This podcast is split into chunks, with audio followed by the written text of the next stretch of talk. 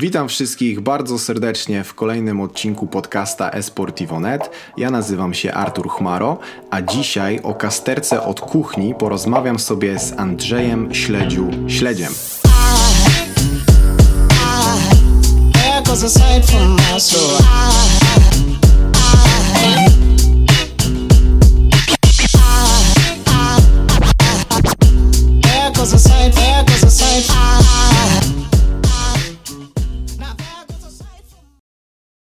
Witam, witam bardzo serdecznie, miło mi.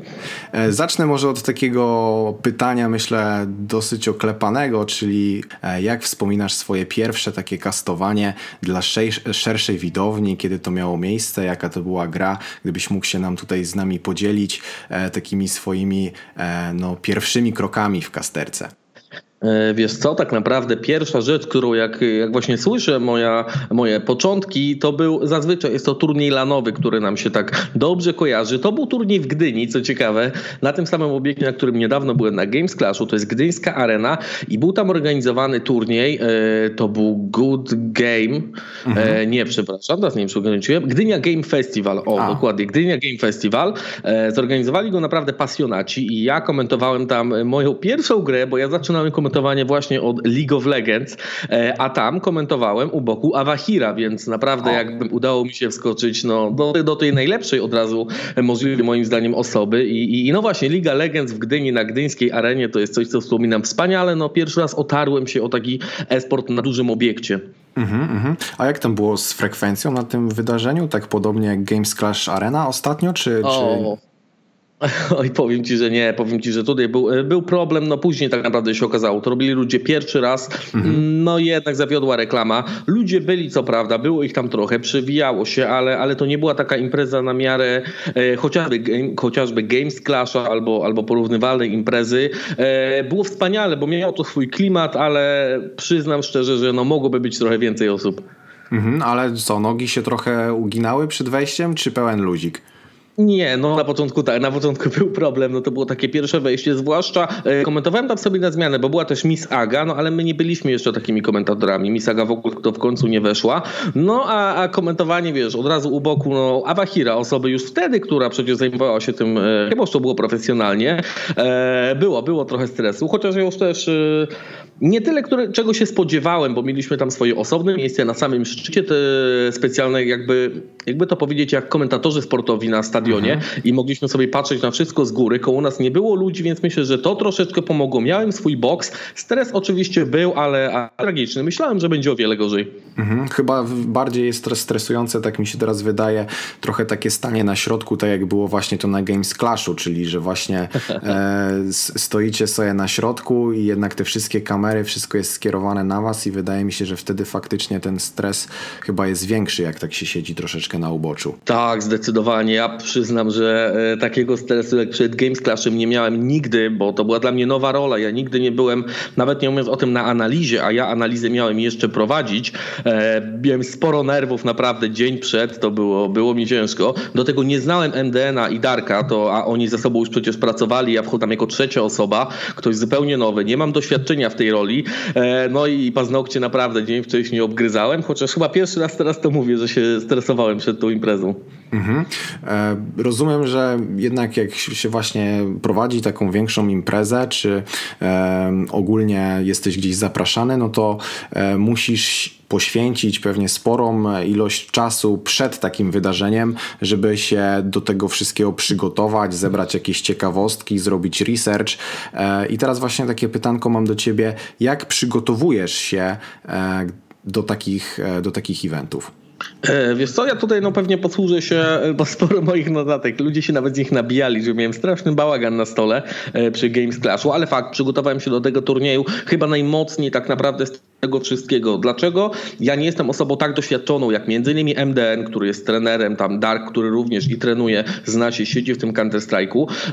Ja postanowiłem właśnie wiedzą taką przygotowaną i zazwyczaj staram się to nadrobić. Siedziałem kilka dni wcześniej, no głównie HLTV, wiadomo, jest to skarbnica wiedzy, dodatkowo e, Liquipedia, też tam mhm. można znaleźć sporo informacji, jeżeli ktoś tego szuka. E, oglądałem sobie urywki meczów i, i, jeżeli chodzi o to notatki, to starałem się jakby użyć rzeczy, których wiedziałem, że nie da się mieć w głowie. To są informacje między innymi takie jak e, dana drużyna, na jakich mapach radzi sobie najlepiej, procent ich zwycięstw i starałem się dodatkowo jeszcze przygotować w top 30 HLTV, w top 100, żeby też mieć porównanie z jakimi dane zespoły grają. Do, do tego jeszcze przygotowałem sobie największe osiągnięcia e, i transfery. To były takie rzeczy, które wiedziałem, że potrafią umknąć, e, a wręcz no, nie zna się statystyk właśnie z tego no, no HLTV, ile procent zwycięstw jaka ekipa ma na danej mapie, dlatego takie rzeczy e, gdzieś tam się pojawiały. Jeżeli znalazłem jakieś ciekawostki, ale, ale postawiłem jednak na taką merytorykę, żeby móc porozmawiać z ekspertami, by również oni mogli się do niego, do tego odnieść, bo wydawało mi się, że to będzie najbardziej odpowiednie.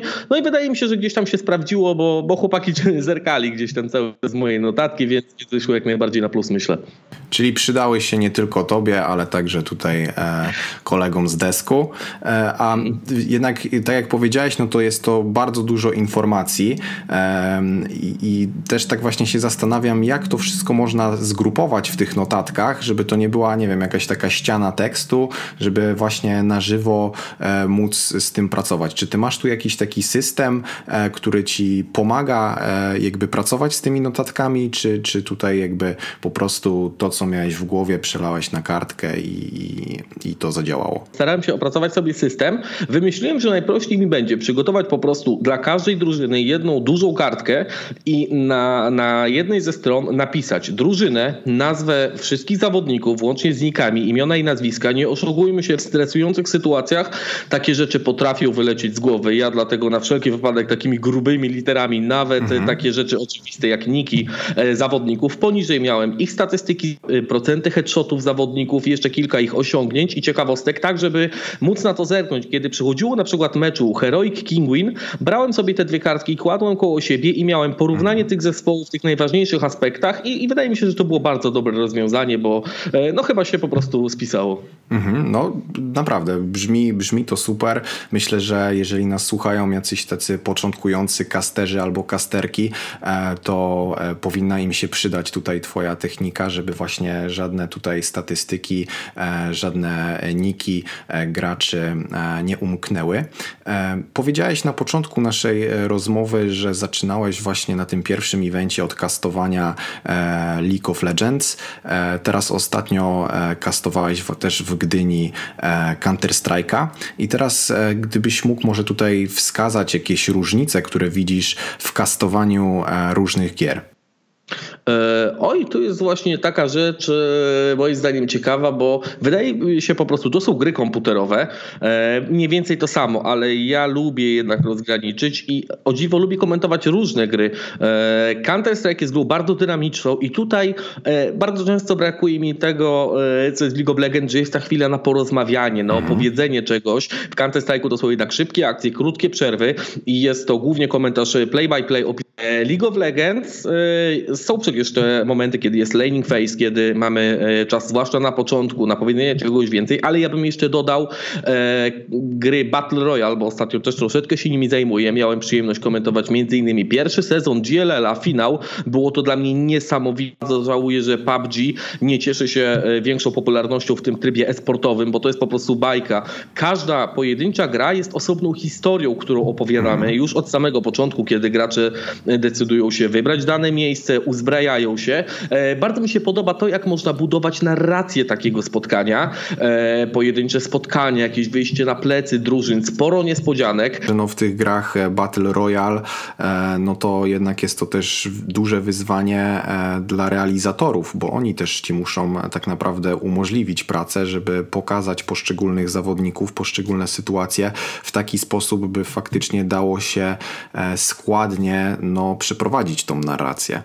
Oj, to był bardzo duży problem, tak jak mówisz. To, na co pozwala nam e, operator i tak dalej, to jest jedno, ale sam, sama gra, sam klient, przecież z PlayerUnknown był bardzo długo problem. E, to było okropne, ścięcia się, e, ale też nie ma co się dziwić. To są bardzo duże mapy, to jest coś nowego mhm. dla twórców, dla realizacji. Jeżeli chcemy skoczyć z perspektywy pierwszego gracza, z jednej kamery na drugą, który, gdzie gracz jest po zupełnie drugiej stronie mapy, bez wielu komputerów, bez realizacji, na GLL była świetna, bo tam po prostu to nie był jakby klient spektator wbudowany w system, ale to muszą być osobne komputery, gdzie jeden śledzi mhm. drugi, e, gdzie jeden śledzi jednego zawodnika, drugi gdzieś po drugiej stronie drugiego i po prostu przyłączamy się nie w grze między zawodnikami, a to są osobne kamery zupełnie, więc realizacja, tak jak ty mówisz, to jest, to jest wyzwanie i cały czas twórcy to robią. Na przykład mi okropnie się ogląda Fortnite'a, bardzo nie lubię go oglądać, miałem do niego, miałem do niego, e, czekałem na tę grę sportowo, liczyłem, że będzie to coś ciekawego, a jestem bardzo zawiedziony e, i punktacją, tym jak rozgrywka wygląda, ale i no, tą realizacją. Uważam, że póki co to jak e, patrzymy sobie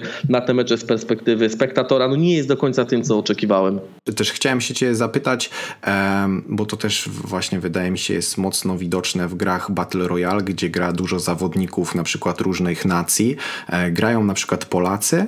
No i właśnie, no i jak ma się zachować caster w takiej sytuacji, gdy ogląda mecz Polaków, czyli wiadomo e, bliżsi e, zawodnicy twojemu sercu i czy caster powinien być neutralny?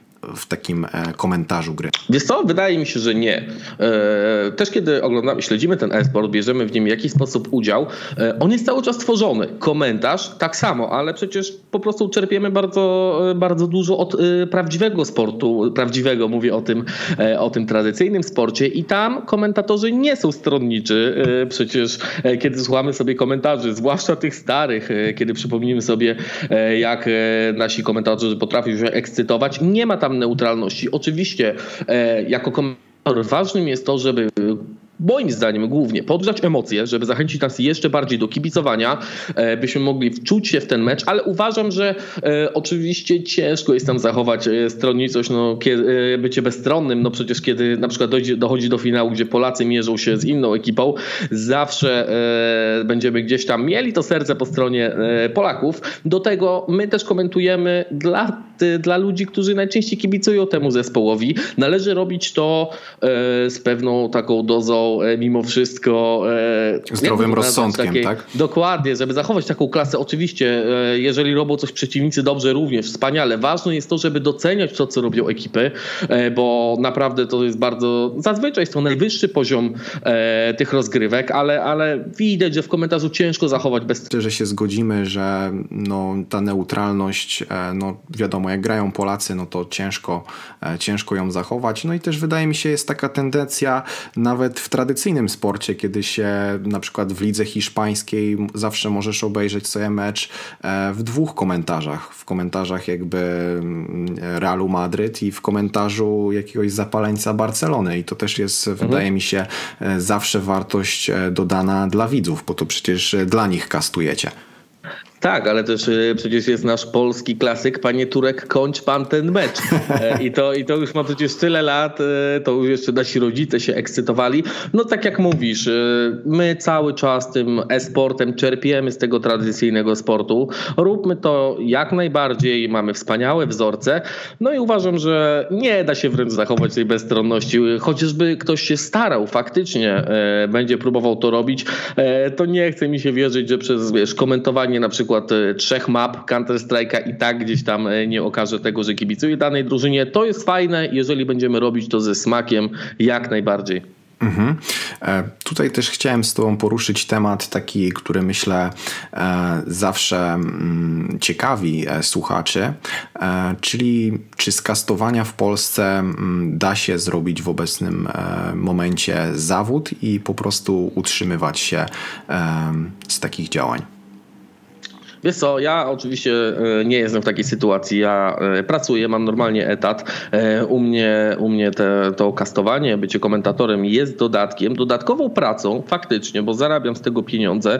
Jestem już na tym etapie, że, że kiedy się czegoś podejmuje, zazwyczaj e, mam za to płacone. Są wyjątki, każdy gdzieś tam się stara, kiedy jest możliwość, no wiadomo, zrezygnowania z tych pieniędzy dla, e, no, nie chcę mówić idei, ale bardzo często pracuję ze szkołami, którym gdzieś tam staram się pomóc, więc wygląda to troszeczkę inaczej. No ja pracuję, e, e-sport jest u mnie dodatkiem. E, wiesz co, kiedy tak sobie słucham tego twojego pytania, to tak, przecież w Polsce są już komentatorzy, którzy żyją z tego.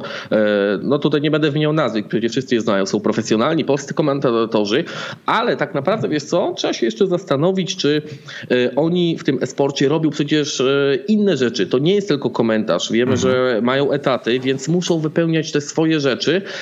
Na tak postawiamy pytanie, czy z samego samego komentowania, czy gdyby to był tylko, tylko i wyłącznie komentarz bez jakichś reklam, ciężko mi powiedzieć. Wydaje mi się, że tak, że, że można sobie z tego poradzić, ale póki co jest to, jest to dostępne tylko dla tych najlepszych, tych najlepiej opłacanych, e, no dla takiej no, pierwszej ligi tych e, komentatorów mm, i bardzo się z tego cieszę, bo mogą się rozwijać, mogą robić to coraz lepiej, a dla tych osób, które jak ja robią to dorywczo, sprawia to, że mamy gdzieś tam może jakiś cel na przyszłość, e, ale no, no ten sport fajnie się rozwija i cieszę się, że są ludzie, co mogą z tego żyć i żyją. Mm -hmm.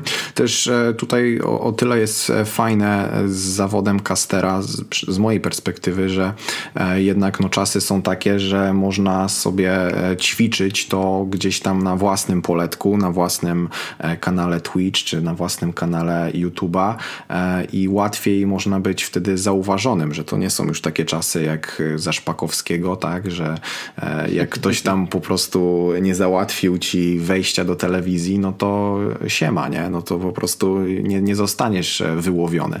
Więc tutaj chyba e, też wydaje mi się taka droga do kastowania e, też może prowadzić właśnie przez takie inicjatywy jak własny kanał Twitch czy, czy YouTube. Tak, znaczy powiem też tak, znajomości warto mieć, one się przydają e, i tutaj nie ma co ukrywać, ale tak, e, tak jak mówisz, ja zresztą sam zaczynałem od tego. Moje pierwsze komentowanie były na moim kanale Twitch, gdzie komentowałem własne turnieje, które organizowałem. Zaczynałem od 10 osób, komentowałem dla 10-15 osób e, i od tego to się to w jakimś rewelacyjnym takim tempie, ale było, było tych ludzi coraz więcej. E, no ale tak szczerze mówiąc, to przyznam, że najbardziej chyba pomogł mi Esport Cup. To jest e, moja organizacja, która, e, gdzie Bartek, którego bardzo pozdrawiam, gdzieś tam mnie wychwycił, wziął mnie do siebie i on po prostu ma tam grupę komentatorów. Jestem między innymi ja, są tam moi już znajomi, bo, bo świetnie się, mhm. bardzo się polubiliśmy. Takie organizacje już to jest idzie coraz bardziej profesjonalnie, bo turnieje po prostu szukają organizacji już teraz, nie pojedynczych kasterów. E, przez takie zrzeszenia e, komentatorów e, będą sobie to szukać, a, a mi jest o wiele łatwiej, bo jako no, pojedyncza osoba, która ma tam gdzieś swoją pracę, życie, żonę, dom, jest mi to o wiele łatwiej, a Bartek w tym moim przypadku no, jest tutaj profesjonalistą i, i, i potrafi gdzieś tam o nas zadbać. Idzie to do przodu, tak jak wspominasz, warto zacząć mimo wszystko od, od samego początku, od tego swojego kanału na przykład na Twitchu, ale przecież sam Riot robi e, konkursy komentatorskie, więc coraz się za to zabrać i, i, uważam, że patrząc na to, co jest teraz, a na przykład dwa lata temu, no to jest ogromny skok. Mm -hmm.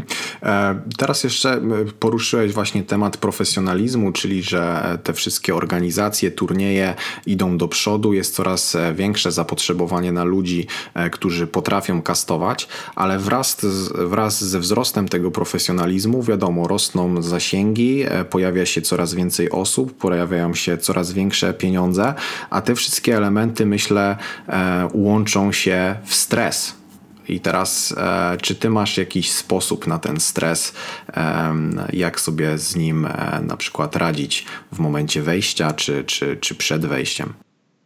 Wiesz co, to taki w sumie ciekawy temat, bo e, nie mam, to już też tam, no nie, nie będę jakoś ściemniał, nie mam takiego stresu już przed komentowaniem online, bo tyle streamuję, że ten widok kamerki e, nie jest dla mnie stresujący i czy, czy ogląda mnie, no nie chcę zabrzmieć jakoś tam e, pysznie, ale czy ogląda mnie 50 osób, jak to bywa często na streamach, czy, czy wejdę na jakiś turniej, gdzie ogląda kilka tysięcy, no nie mam już takiego stresu. Co mhm. innego jest, kiedy mam wejścia online, tu już y, chyba każdy radzi sobie Ciekawe, jak jest ten pierwszy klaps, to ten stres cały ze mnie schodzi. Największy mam danego dnia eventu, albo kiedy wchodzę na obiekt, e, gdzie, gdzie będzie się to rozgrywać. No to faktycznie e, ja w ogóle jak zaczynałem wiesz co, komentować, miałem bardzo duże, duży strach przed wystąpieniami publicznymi. Mhm. Nie wiem jakim cudem w ogóle robię to, co robię, ale bardzo daje mi wiele to, że gdzieś tam pomodlę się chwilę, mam tą chwilę dla siebie ciszy, w spokoju, to jest bardzo często nie modlitwa i, i taka logika, że e, no jeżeli mnie do tego wybrali, to znaczy, że sobie poradzę.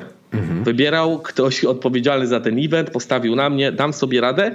No i wtedy już tak mam wrażenie, że gdzieś tam ten cały mój stres schodzi, idę, robię swoje i, i już y, w trakcie, kiedy jest się w tym wszystkim, gdy to ruszy, no stresu już się tak nie czuję. Mhm, mhm.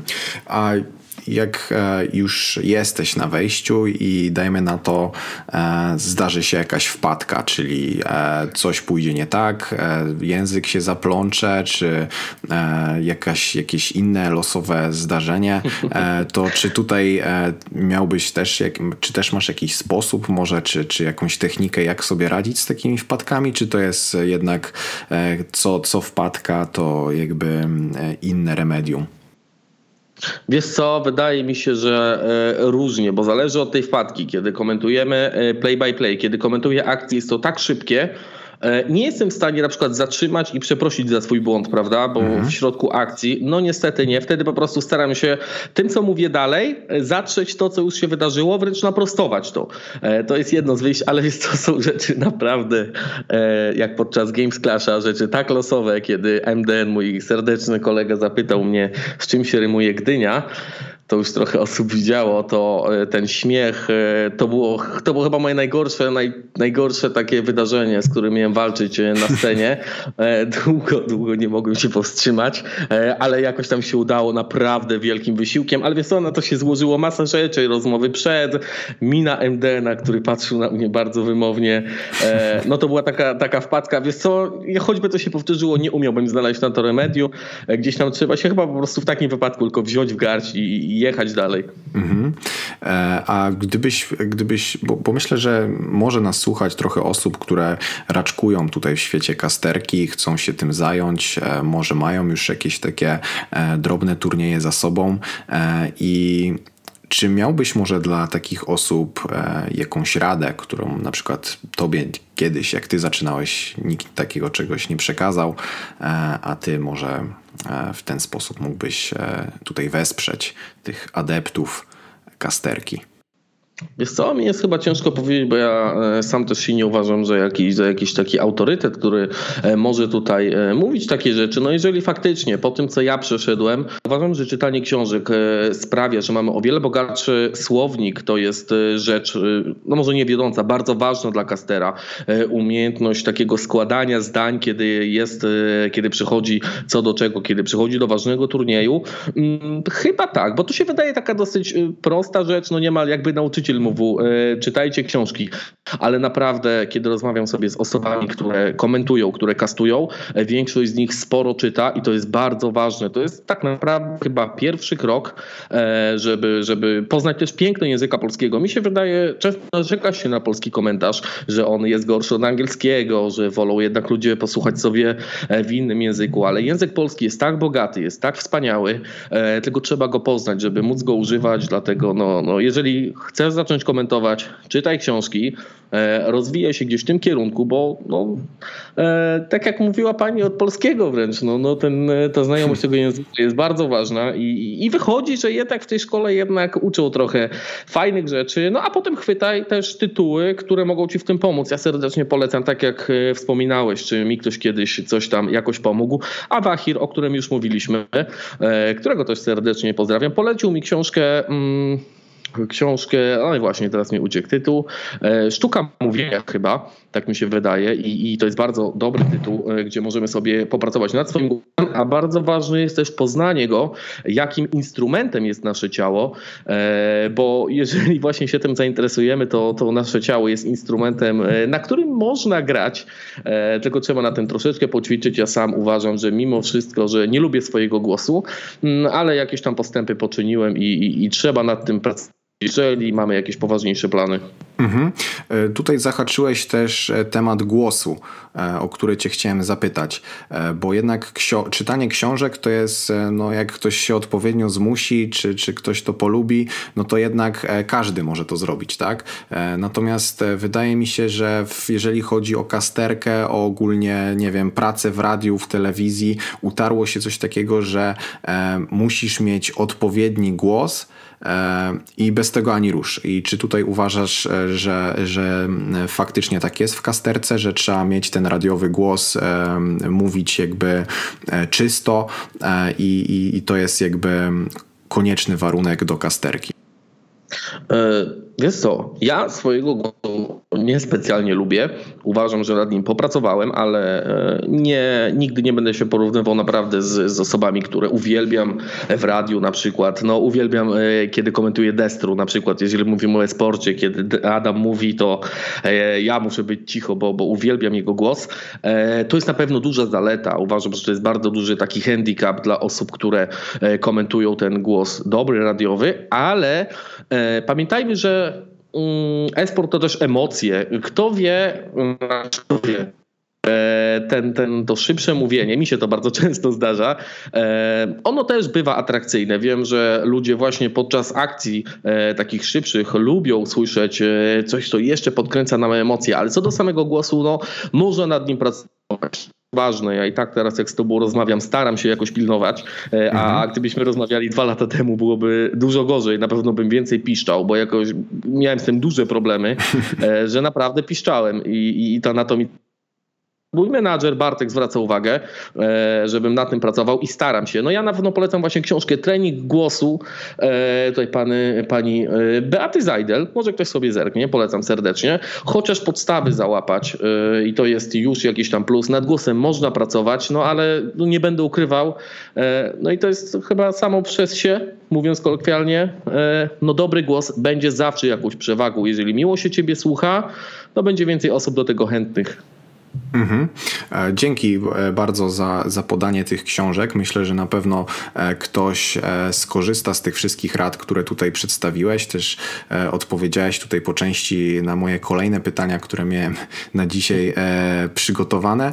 Więc na końcu chciałbym Cię jeszcze zapytać o taką rzecz, którą w zasadzie pytam każdego swojego rozmówcę, rozmówczynię, czyli czy coś Ci ostatnio wpadło w oko związanego ze sportem, jakiś projekt, jakaś inicjatywa, e, mecz, turniej, e, cokolwiek, co uważasz, że e, może być ciekawe dla naszych, dla naszych słuchaczy, a my to po prostu podlinkujemy pod tym podcastem, tak by ktoś też mógł po prostu o tym usłyszeć. Wiesz co, tak szczerze mówiąc, e, nie będę tutaj mówił o rzeczach takich, o które znamy, które znamy wszystkie, bo to jest akurat, e, chyba nie o to tutaj chodzi, ten mainstream jest znany, ale ja chciałbym zwrócić uwagę ludzi na PUBG. Chciałbym, żebyście sobie zerknęli, zobaczyli.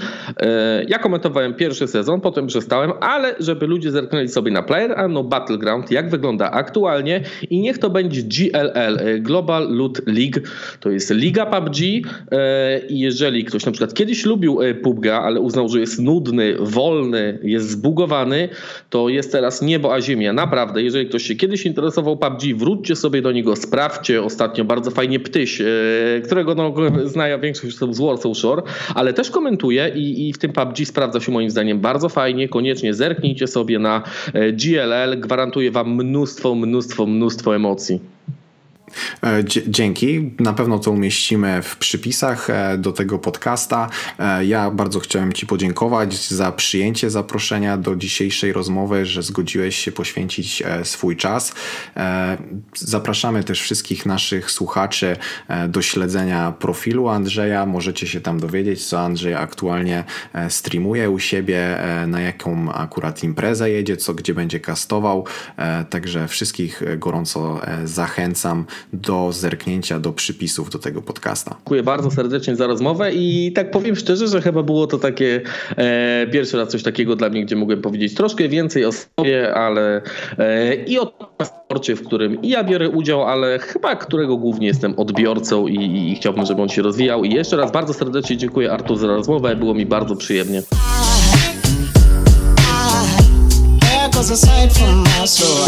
I, I,